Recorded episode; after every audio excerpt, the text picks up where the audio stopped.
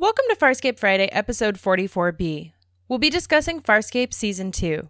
I'm Kay here with my co host Taz. Hello. Let's get started.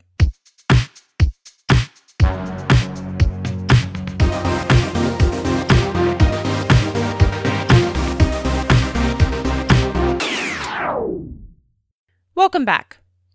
So, Taz, we just thought we would go through the season and talk about some favorite moments, least favorite moments, and some stuff that we're never going to get out of our head. So, what was your favorite episode from this season? My favorite episode. Okay, so if we're talking like a one off where it's one episode and not one of the trilogies, because there's two trilogies in season two, I have to say The Way We Weren't, which is episode five, and it's the one where we learn a lot about Aeryn's backstory and a lot about Pilot's backstory. And I think what I adore about that episode is one, it's incredibly intense. And we get this really deep broadening of the peacekeeper world that Aeryn lived in and came from that we hadn't really gotten before.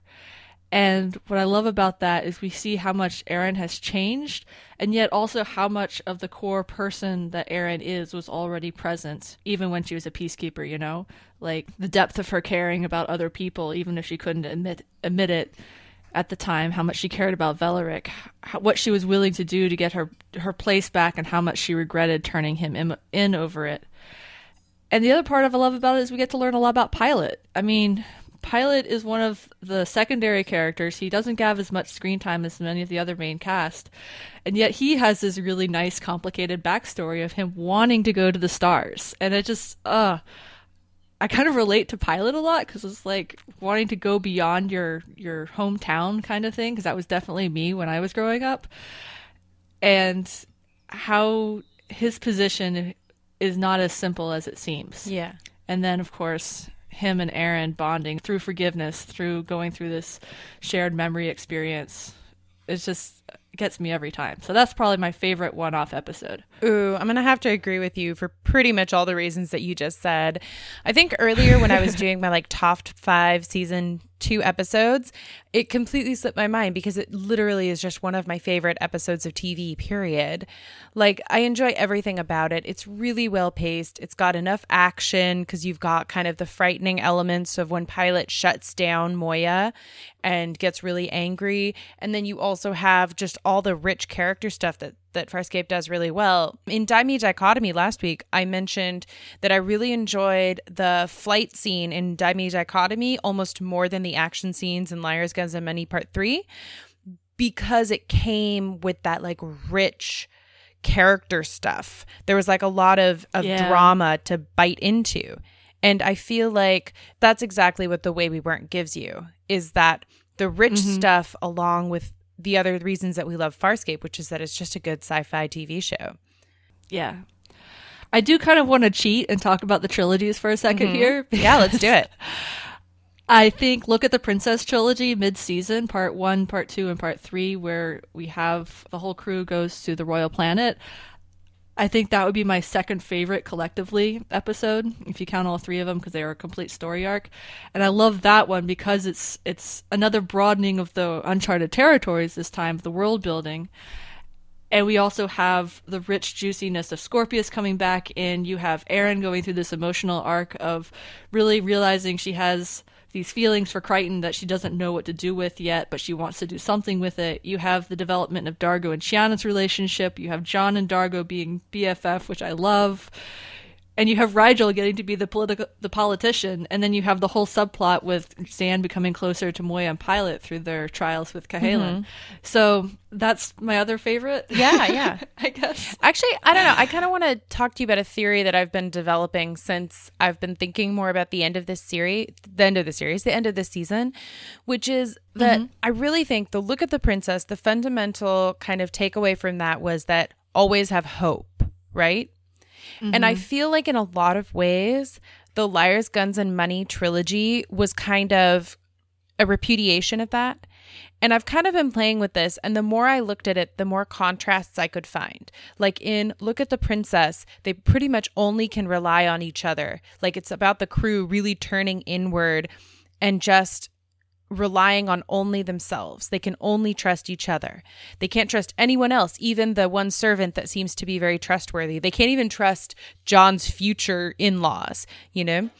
And Yeah. then at the and then in the Liars, Guns, and Money trilogy, it's really about them turning outward, where they have to trust all these old enemies, and where D'Argo really feels like he can't trust the crew anymore to be in his best interests. And at the same time, they're kind of faced with this, uh, this idea of can we trust D'Argo since he's going off and making these rash decisions on his own, and also about John not being able to trust them, not being able to trust John.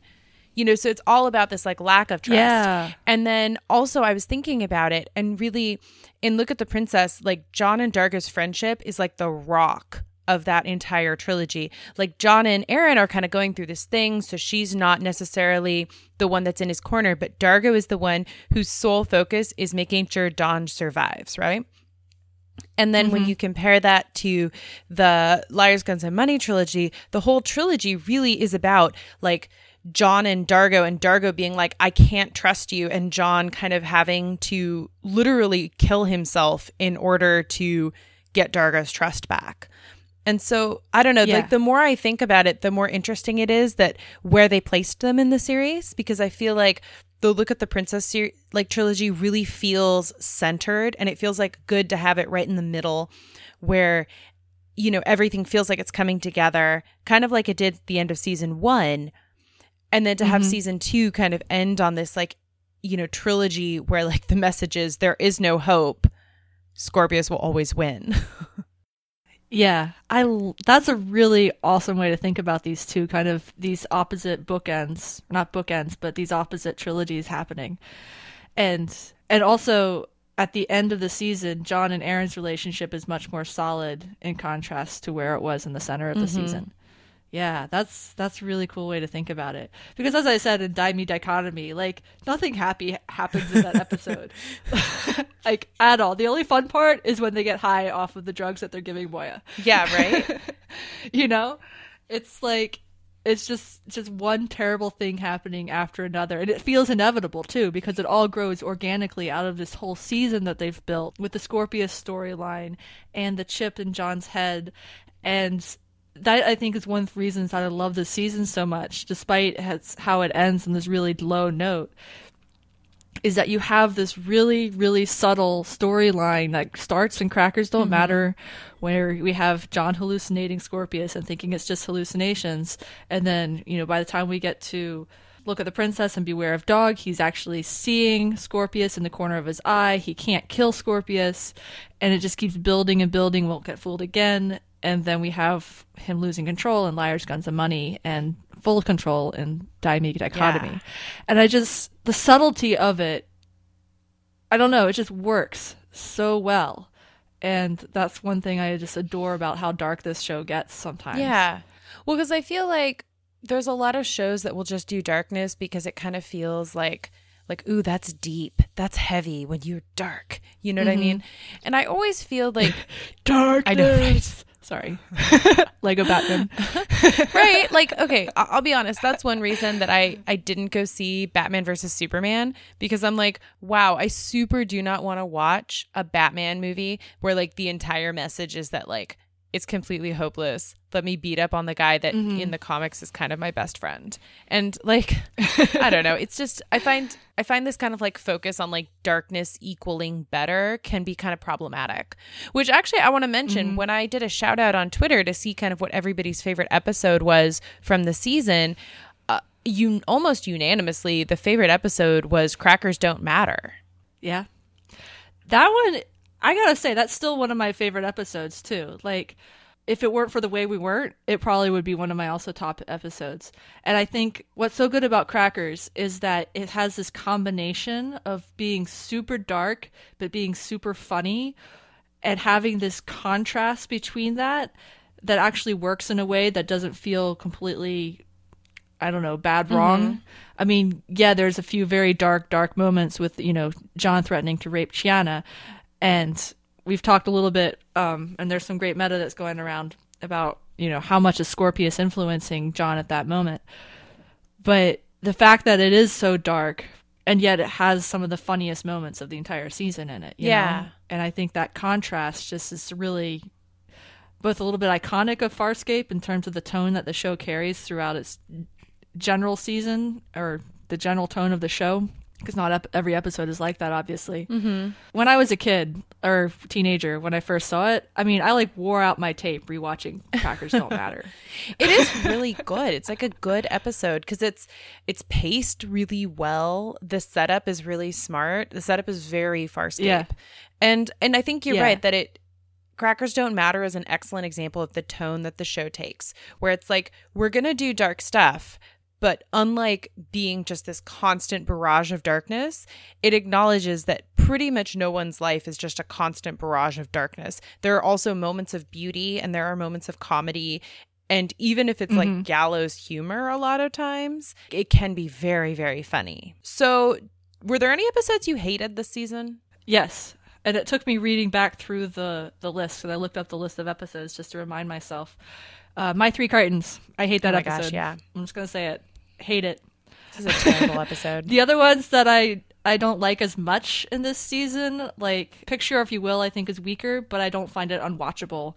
And The Locket is also not one of my favorites, but I also don't hate it. Like it's a fine episode. I just I just don't have the same love for it that you mm-hmm. do, which is fine. But My Three Crichtons, I mean, that's up there with what you Jeremiah uh, Crichton. back and back and back, back and back to the Back to the Future and Jeremiah Crichton. Yeah. yeah. I will go with you. I had completely forgotten about my three Crichtons. Oh my gosh. See, you blocked it from your memory because it was so bad. Awful. it was just so terrible. It was, yeah, I can't, I, I think I'm just going to leave it at it was so terrible because otherwise I'm just going to start shouting about it again. But I also want to give a huge shout out to Picture, if you will, because that episode was awful and pointless. And I literally felt like it, it just felt not like Farscape. It felt like a different TV show. And also, I'm like, why do you keep wasting, like, why do they keep wasting their tropes, right? Because they like wasted their time mm-hmm. travel trope with Back and Back and Back to the Future. And then now here they wasted the everybody dies but not really trope with, you know, mm-hmm. picture if you will. Like, these are good tropes. These are solid tropes, you know? Yeah. Well, they do come back to the time travel one later, so they. Re- I feel like they redeemed themselves Yeah. with that. Kind of. It's not like the same kind of time travel though. It's not the same kind of time travel. It's true, but yeah, picture if you will. I guess.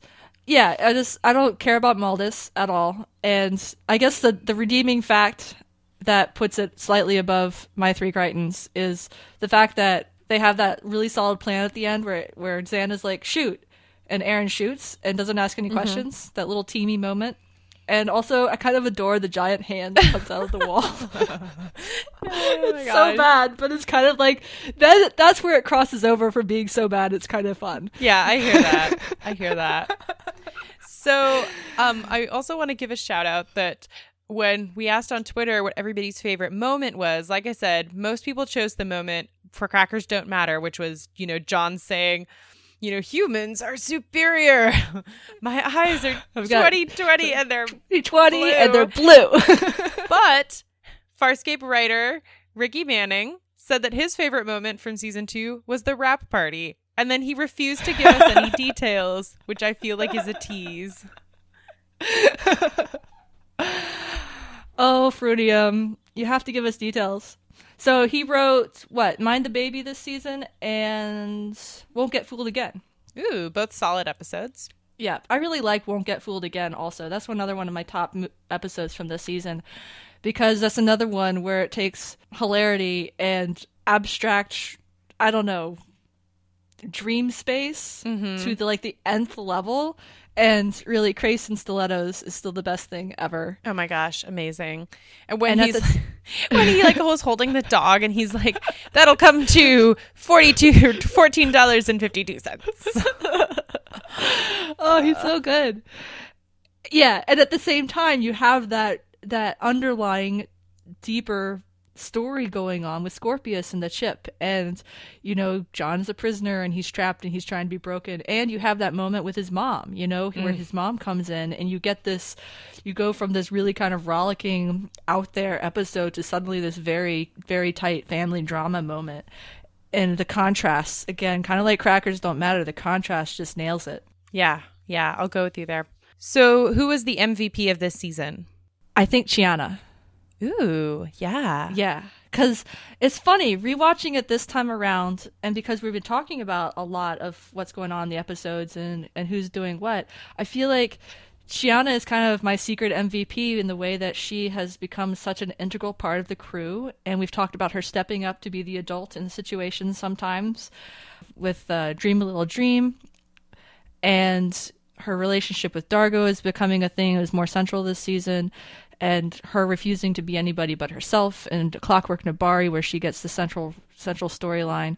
I don't know. I think she's kind of the the underdog MPV MVP MVP. Mm-hmm. I think Chiana is kind of the underdog MVP of the season for me. Yeah, yeah. I mean, and we also had Taking the Stone. That was this season, right? Yeah, yeah. yeah. Like all the Chiana episodes have been really, really good this season.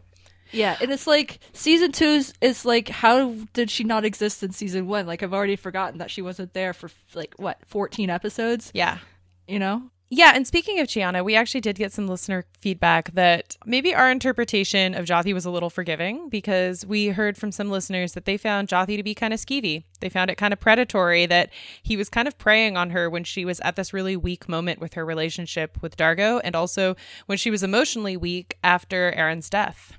Mm-hmm. I could definitely see that. I remember the first time watching this, really disliking Jothee because of of him moving in on Chiana, and I think I am a little bit more forgiving this time around. Yeah. So. Well, I think this time around, you and I have both had like many more conversations about the inherent weaknesses in D'Argo and Chiana's relationship. Because I remember the first time around, I was team D'Argo and Chiana. Like yeah, I was a too. hardcore shipper. And I think this time around, I still ship them because I think they're good for each other. Like I think they're really good for each other. But also, you really do begin to see just the emotional maturity level difference and also mm-hmm. just what they want difference. Like I think it says something that D'Argo wants to settle down and have a farm, and I cannot see Chiana as a farm wife, you know? Yeah, yeah. I can definitely see that. Because, yeah, I adore D'Argo and Chiana together for a lot of the same reasons you do, and we've talked about them. They're just, they really do balance each other out very well. But at the same time, as somebody who's gone through many more relationships in my own life, too, like, yeah, those end goals do matter for a relationship going forward and they have to work through that mm-hmm. at some point you know if yeah. they're ever going to really work so we got a voice memo from a listener which i'm super excited to play it's from jason let's take a listen to his season two thoughts Hello, Kay and Taz. Big fan of the show, Farscape Friday podcast. Just wanted to give you some thoughts that I had on season two. I think though it's not the best of the four seasons, it is one of the most important and probably the most fun. In particular, most important due to Crichton's growing insanity at the end of the season.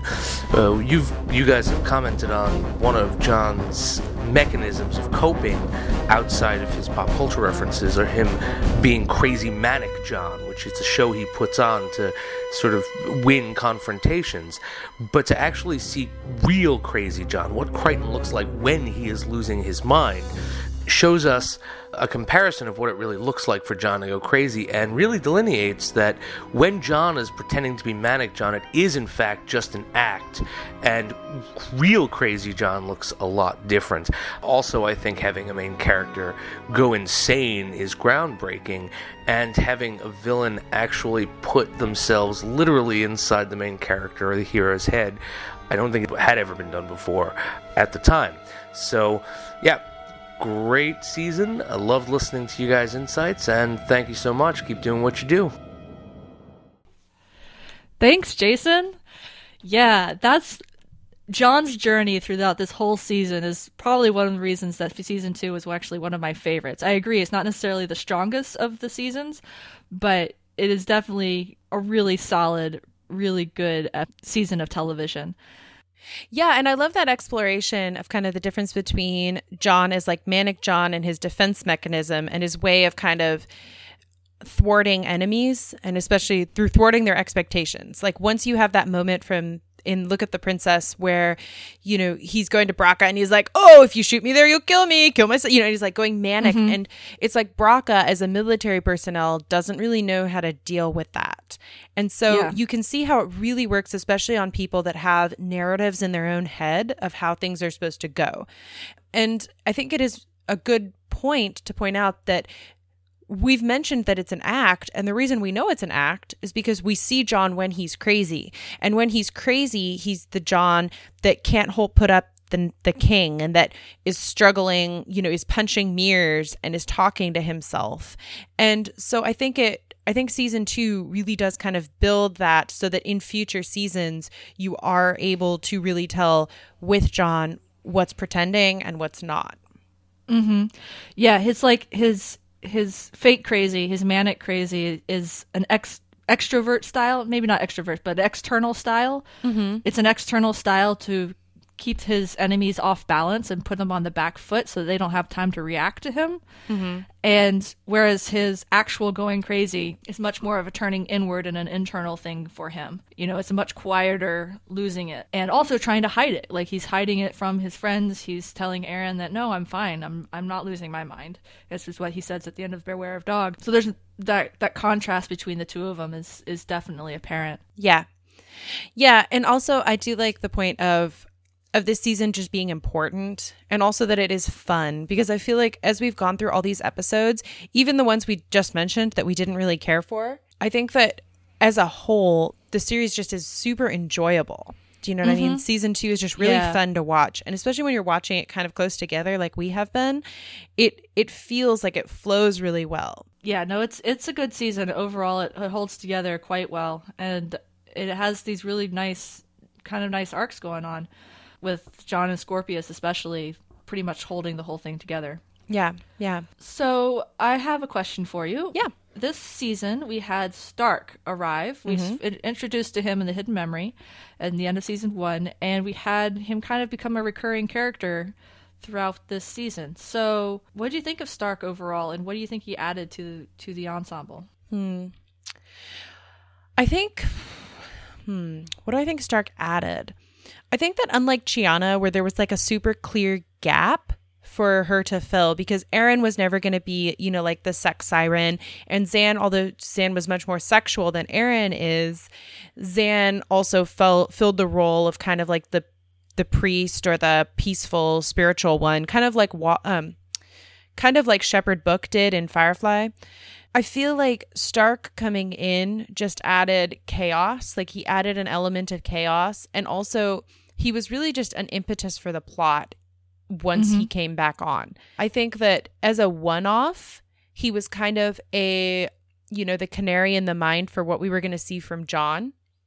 And I think that once he was there, he just became like an impetus for plot. Like he kept moving plot forward, even when yeah. we didn't think he was doing it really well. Even when we had problems with his plans, he was still the one that was coming up with plans. Yeah, I think that yeah.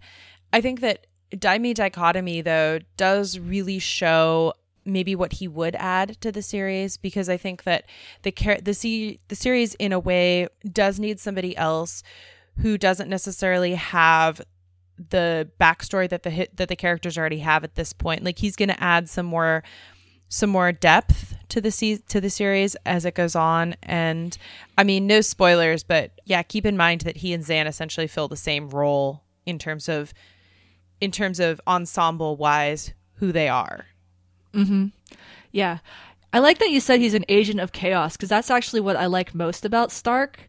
Like he has been tortured for years on years on end. He has there are consequences to that in that he is unstable. He is manic a lot of the time. He does go off the hook. As you said, he's like the warning signs for Crichton going crazy. Like he already is crazy too in his own way. And I like that he is kind of the wrench thrown in a lot of works and but at the same time he's trying to work with them but kind of you know he has his own agenda and goals too that don't always line up. And so like in the other characters they often have Rygel in particular comes to mind. Like they often will work at odds with each other to to keep going forward even as they're going forward so I like that he comes back. I like that he's kind of an intermittent character. He's mostly at the end of the season is when we see him. He comes back at the un- ugly truth. Is that right? Mm-hmm. Yeah. And then disperses for a little while, and then comes back for and then comes back for the for the end game. So yeah, I, th- I like I like having him. I like that we have a character that we've met before from season one returning because mm-hmm. I kind of like that continuity too. Yeah, when he comes to when he comes to Zhaan in Die Me Dichotomy and he's like everybody's leaving and then there's kind of this moment of where he he says, you know, would you be okay spending the rest of our lives together? And mm-hmm. so I think that maybe that's the other thing that he brings is because Zhaan is a sexual creature and I don't think it's wrong for her to have a love interest. Plus, no. I'll be honest, um, I am kind of always on board when we invert tropes, and I feel like Stark very much is kind of an inversion of the women in refrigerators trope because he's a dude, and Zhaan is like the much more central character than he is. So there is kind of this, you know, this tension of like, ooh, is he going to die so that Zhaan will have angst? You know? Yeah, yeah, yeah. I like I like that uh, Zhaan has a love interest too it makes me happy for her. Yeah. I feel like though I, feel like though like I, I know you like Stark, but he's definitely not one of my favorite first Farscape characters. I think more because okay. like I don't know, something about him like rubs me the wrong way. yeah. Yeah. That's okay. We can have differing opinions on this. So I answered the MVP question. Now your turn to answer the MVP question. Who is your MVP of the season? Mm, man, Chiana is such a good choice, though. Chiana is amazing. I mean, Pilot is too. Like he does so many like MVP, like heavy carry moments this season, just in between like all the different things he's doing. I'm going to go with Aeryn. I know that's kind mm-hmm. of a mm-hmm. cheat because she's like essentially the secondary main character. So I'm like, but at the same okay, time, it is never wrong to pick Aeryn Sun. I'm sorry. It's just not. Right? I don't know. I love Aeryn. I mean, Chiana is like good though. I think Chiana is like the Chiana definitely I would happily give her the trophy, but I feel like if we're going to if we're going to differ it a little bit, I'm going to go with Aeryn because I feel like Aeryn this season has grown like she grew mm-hmm. a lot in season one. We talked about her, how her arc was really awesome to watch. And I feel like her growth in season two has been much smaller, but at the same time, it's been much deeper. We get all that nice, rich backstory in the way we weren't. And then also, we get moments where she is just growing as a person, like in Taking the Stone, where she has these interactions with Chiana that are not violent and that are incredibly empathetic. We mm-hmm. also have, you know, her figuring out what loving John means to her and then also we have episodes, I know you didn't care for it, but I really did think it was interesting her development in the locket, where we get yeah. to see that of all of them, she would survive if given if given the opportunity to completely shed her past, that she would probably be the only one that would happily survive and continue with a happy life. Mm-hmm. And I especially like that at the end of the series, we kind of get like her to come back home to like her being a military officer. I think Aeryn is such a yeah. strong character and she's going to continue to get stronger. But I feel like season two really does kind of become her home, where in a lot of ways, the growth we see from here, like in the other seasons and then the miniseries, really comes from her place of finding who she is in season two. Yeah, and her place with the others. I mean, she spent season one doing that, but now she's living it, like really embracing it. And you see that with her relationship with John, like it becomes much much more solid between the two of them. I feel like there's there's always been a lot of trust between them, but now it's like it's just there. Like she's the one who comes to John and says, mm-hmm. "Hey, you're acting weird. Want to talk about it?" You know, and actually asking him to talk, whereas mm-hmm. this this reversal of their usual roles, and just how much in sync as partners that they are for many episodes of the season. One of my favorite yeah. examples is is a Beware of Dog. I just that one's just a fun episode where they're just like buddies, you know, just getting the job done. You can't ask him that. Who's gonna say yes know. to that? that's like my but that's like the buddy cop episode. That's how I think of it in my head. I think that's one reason I, I love that episode so much. Yeah, so yeah, you can't go wrong with picking Aeryn for that. And the other thing that I really like about the season with her is her relationship with Crais mm. and Talyn.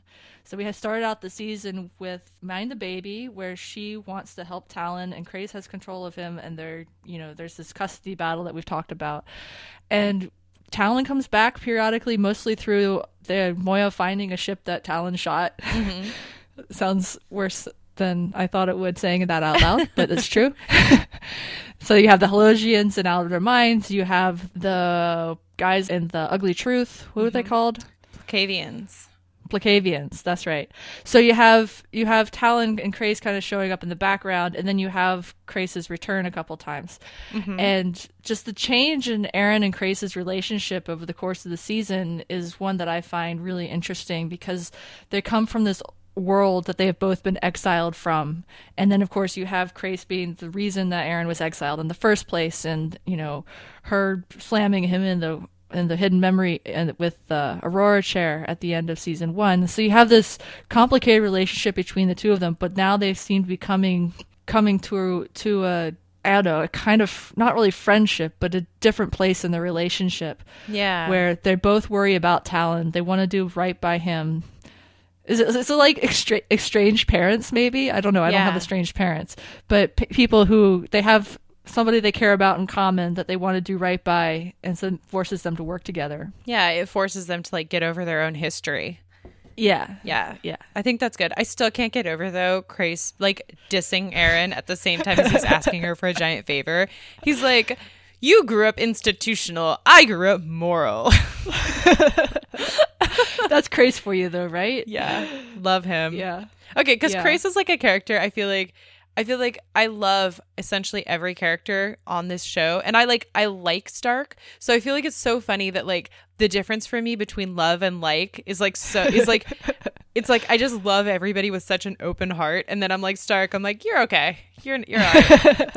I don't know. Yeah, but how many people, like starting out season one, would have said by the end of season two they would really like Captain Crais, you know? And that's like the strength of his of his character arc over the second season. Yeah.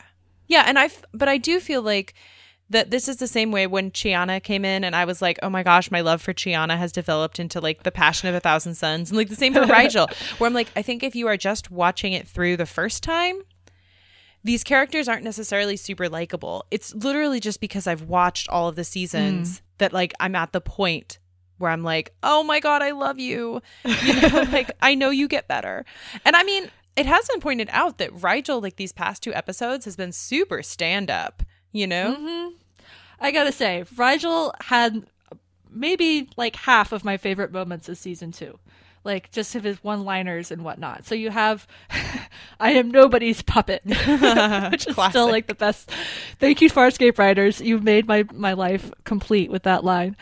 And then he has the whole con- confrontation with Durka surprise at the end of season two. And then he like has Durka's head on a stick and it's like mob boss Rygel. And I'm just like, oh, I love you, Rygel. That's just so badass for somebody who's two uh. foot tall.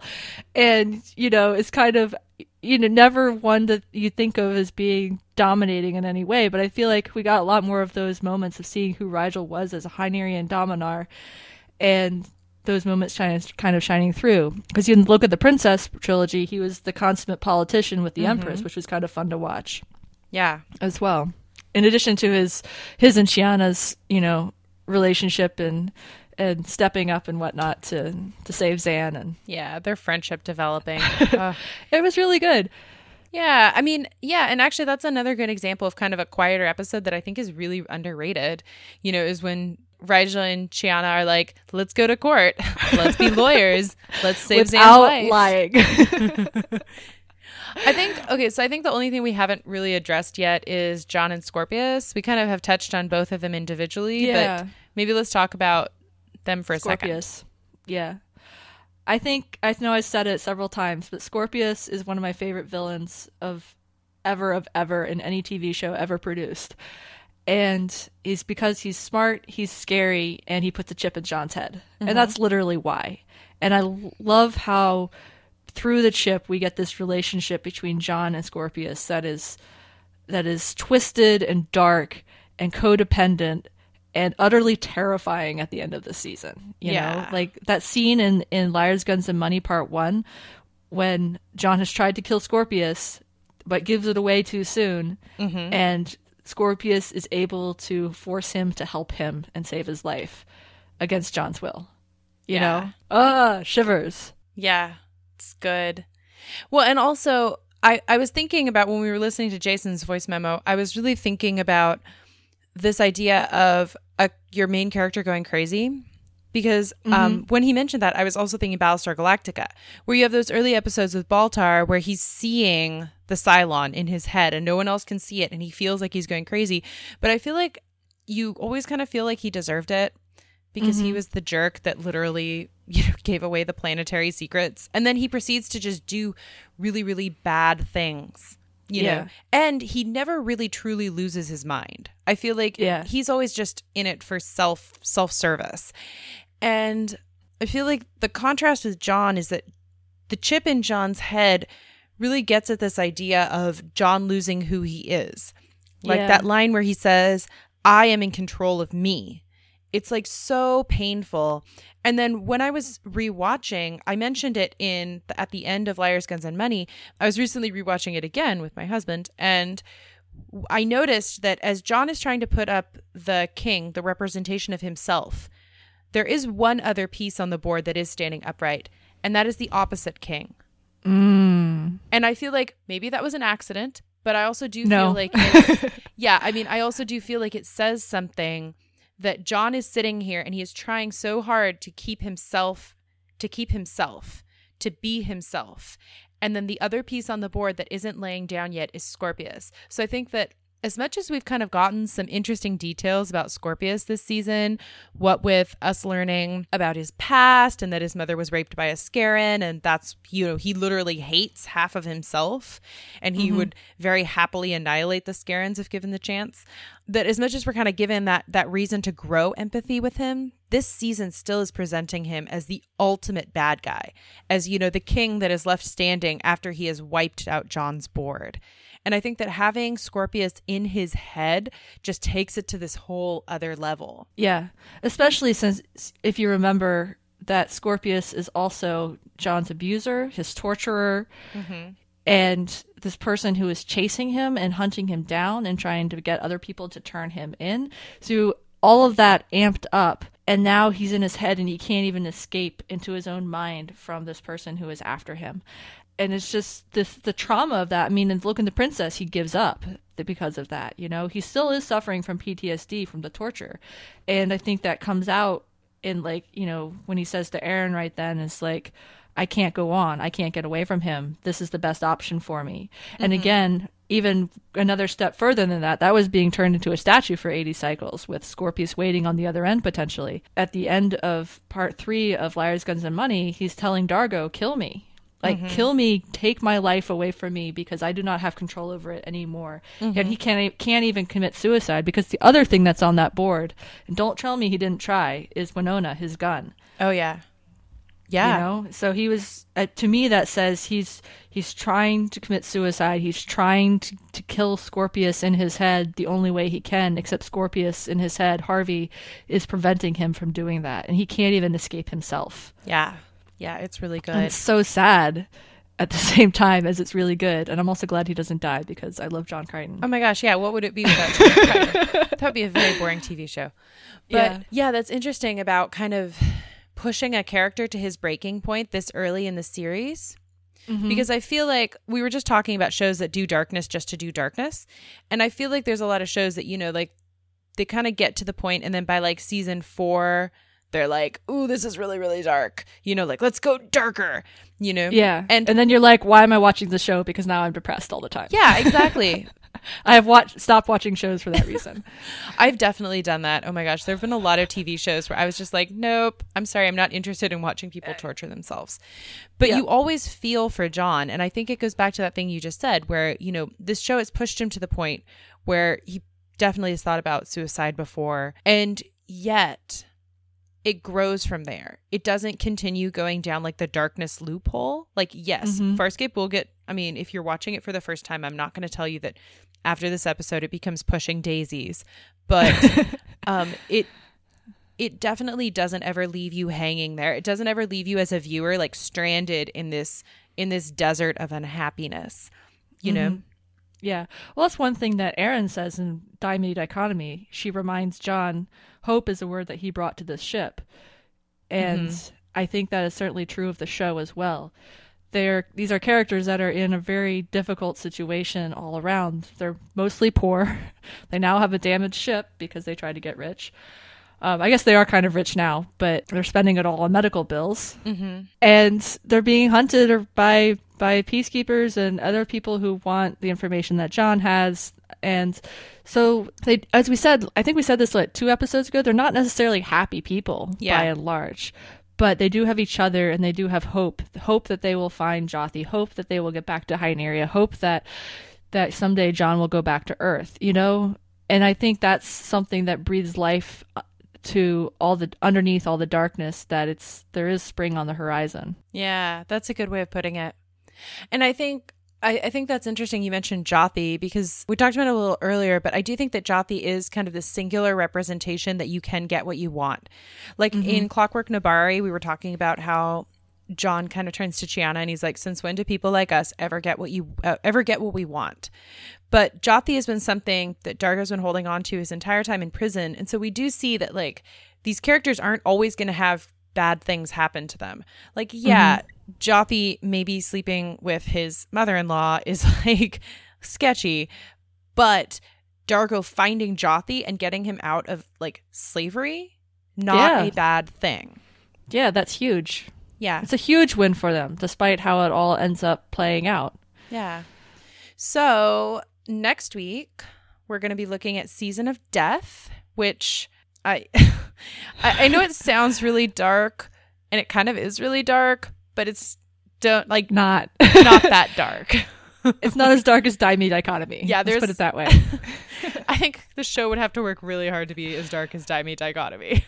yeah. Yeah. So please join us for season three. Season three is amazing. So you don't want to miss it. Like, you really do not want to miss this season of television because it is incredible. And I promise you will not be disappointed.